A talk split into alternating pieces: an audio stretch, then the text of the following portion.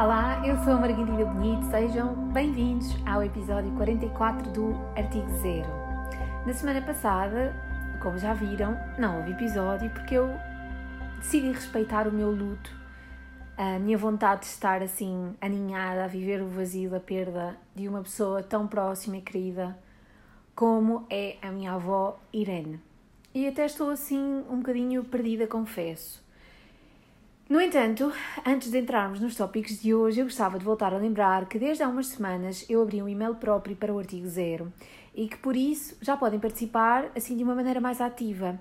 O que é que eu pensei? Eu pensei, por que não convidar a malta a participar através das suas experiências, perguntas, inquietações? Por isso, se aí desse lado se queres participar, basta que envies um e-mail para artigo ponto zero ponto podcast arroba gmail ponto com. Que eu mal posso esperar por te ler e trazer aqui de forma anónima, claro, as tuas dúvidas ou as tuas inquietações ou as tuas experiências, que podem, aliás, ser as dúvidas de muitos outros colegas. Ah, e já agora, não há perguntas ou dúvidas tontas, ok? Portanto, se tens aí alguma pergunta na ponta da língua, força, porque não há esta coisa de perguntas tontas, estúpidas, tolas.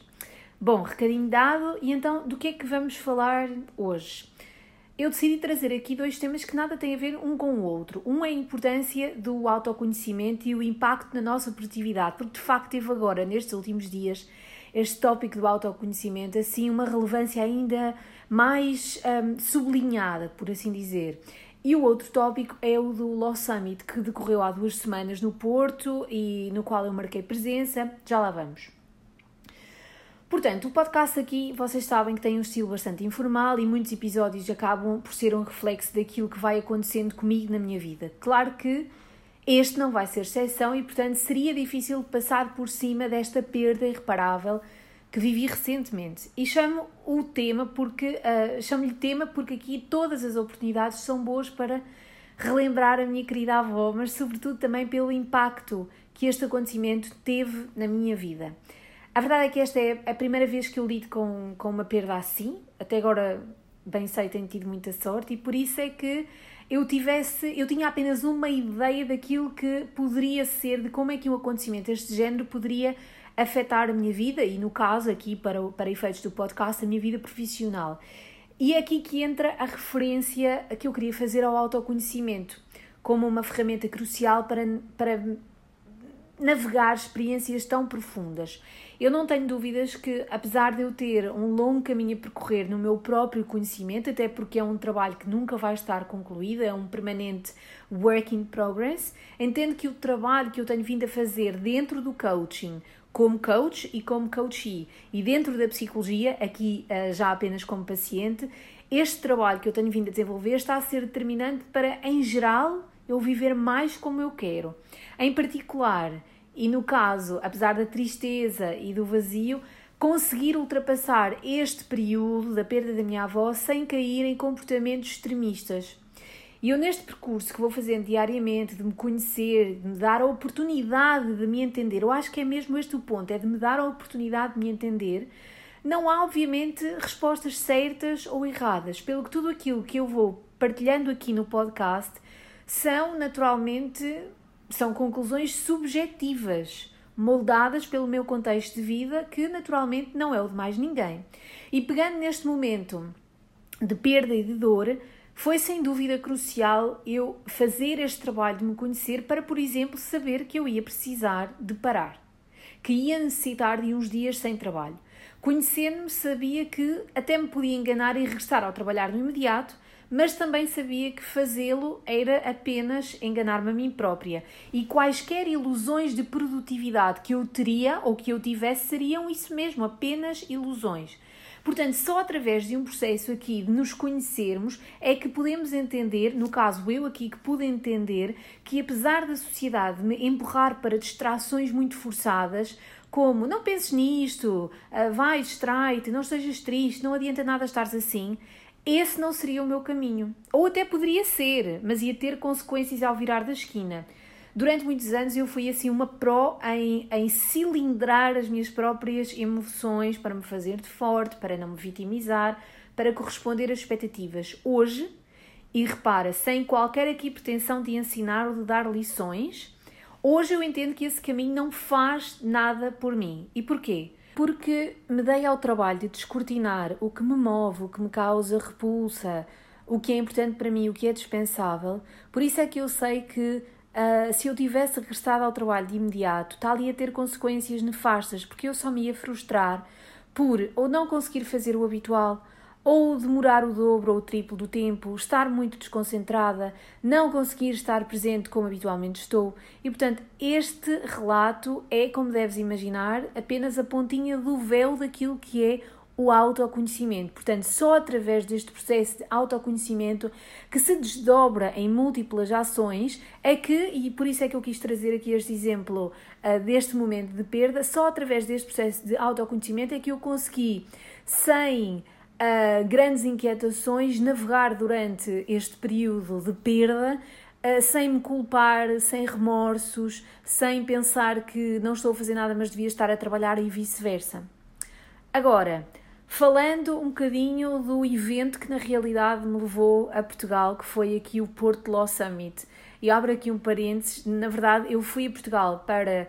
Para, para ir a este, a este Law Summit, e enquanto lá estava, vinte e quatro horas depois de lá estar, foi quando a minha avó uh, morreu. Mas regressando então aqui ao Law Summit, eu gostei muito, uh, mas, e há quase sempre aqui um mas, não é? Eu confesso, achei a entrada assim um bocadinho cara, e até já dei este feedback à organização, é que eu acabei por pagar cento e cinquenta euros e este valor nem sequer tinha aqui um almoço incluído, mas enfim. Mas passemos então àquilo que, real, que realmente eu quero aqui partilhar.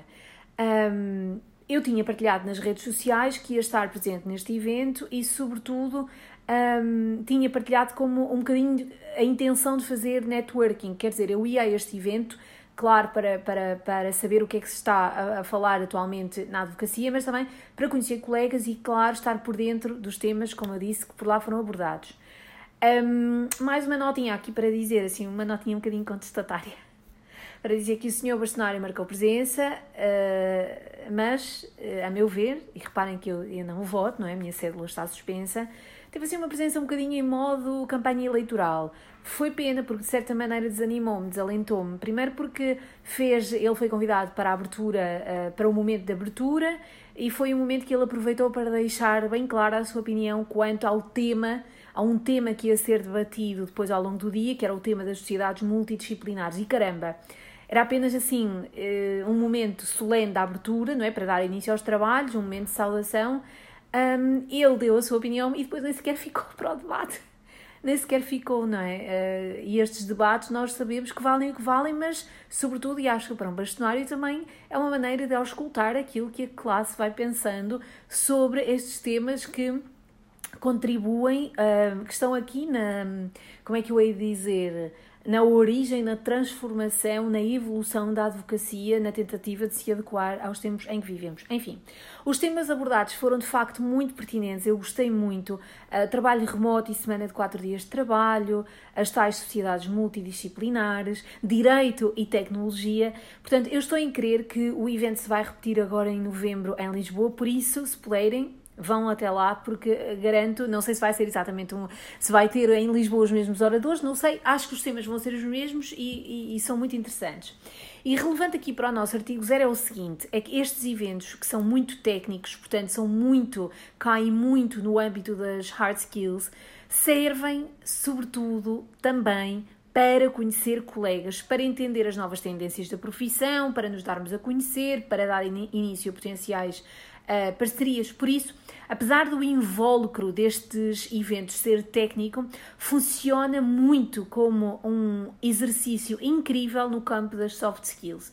E eu até partilho aqui um detalhe um bocadinho mais pessoal. É que quando eu decidi ir, perguntei a amigas minhas se por acaso também lá iam estar. A resposta, a resposta foi não, e eu fiquei na altura assim até um bocadinho triste, um bocadinho hesitante, porque na minha cabeça eu pensava, meu Deus, não conheço ninguém.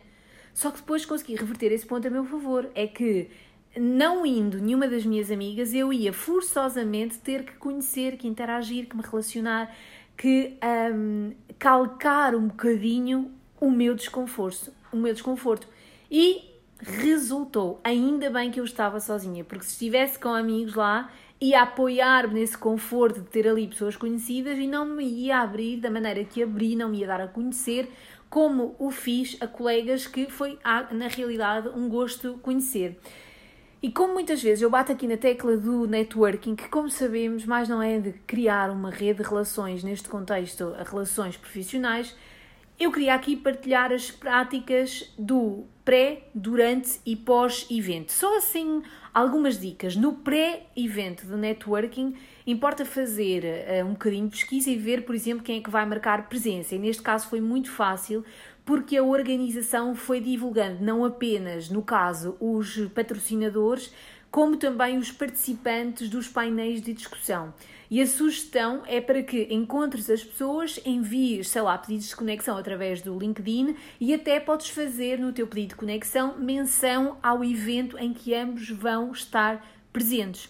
Outra coisa que por norma levo preparado é o pitch, ou seja, aquela, aquela frasezinha simples, mas assertiva e que levo na ponta da língua para responder à pergunta: e a Margarida, o que é que faz? Portanto, eu levo essa linhazinha, essa frasezinha treinada. Durante o evento, só há uma regra, é avançar no desconforto. É avançar mesmo com medo. Os beijinhos e os passou bens, garanto, estão de volta.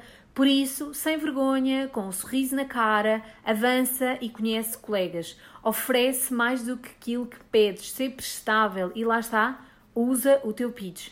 E num cenário como o do Summit, podes sempre procurar os oradores com cuja opinião, sei lá, com cujo ponto de vista até te identificas e começar a abordagem por aí. Ou quem diz a abordagem com a qual te identificas até as abordagens com as quais tu discordas. Portanto, o que eu estou aqui a tentar uh, procurar é uma, uma maneira de iniciar a conversa.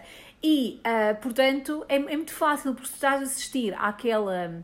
Aquela, hum, aquela conversa, é fácil identificar os oradores, é fácil identificar-te com opiniões, é fácil discordar de opiniões e é ainda mais fácil dar um passo bem e agarrar exatamente no gancho com o qual concordas ou discordas. Depois, uh, o intervalo. O intervalo é incrível, portanto, são a tua grande, o intervalo é a tua grande oportunidade. Quando não os há, é bom chegar assim um bocadinho mais cedo e já ir com... ou chegar um bocadinho mais cedo e ficar até mais tarde, não é? Exatamente para proporcionar, e para que te proporciones, para que garantas que vais fazer um bocadinho de networking. Portanto, os intervalos aqui durante o evento são cruciais, sejam aqueles os famosos coffee breaks ou até o intervalo de almoço.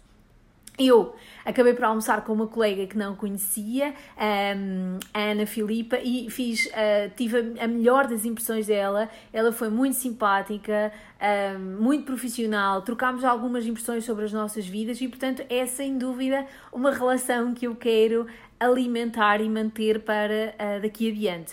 No pós-evento, é mãos à obra. Portanto, sabes aqueles cartões de visita que recolheste? Contacta as pessoas e estabelece conexões.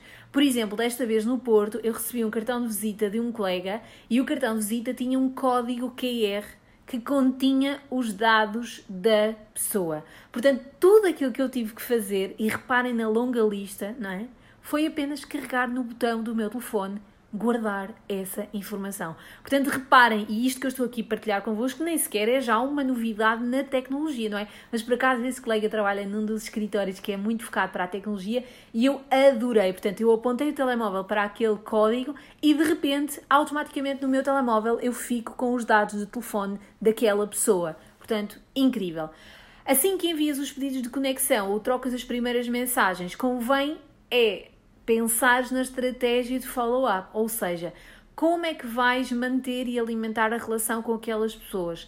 É que, sinceramente, nada adianta criar aquele primeiro contacto se depois não tens uma estratégia para dar seguimento àquele contacto, se depois como que uh, levaste a cabo a parte mais difícil, que é apertar a mão, falar um bocadinho sobre ti, conhecer o colega e depois deixas esse contacto em água de bacalhau, deixas esse contacto morrer. Portanto, importa que desenhes aqui, que penses numa estratégia de seguimento, para dar seguimento a esses contactos.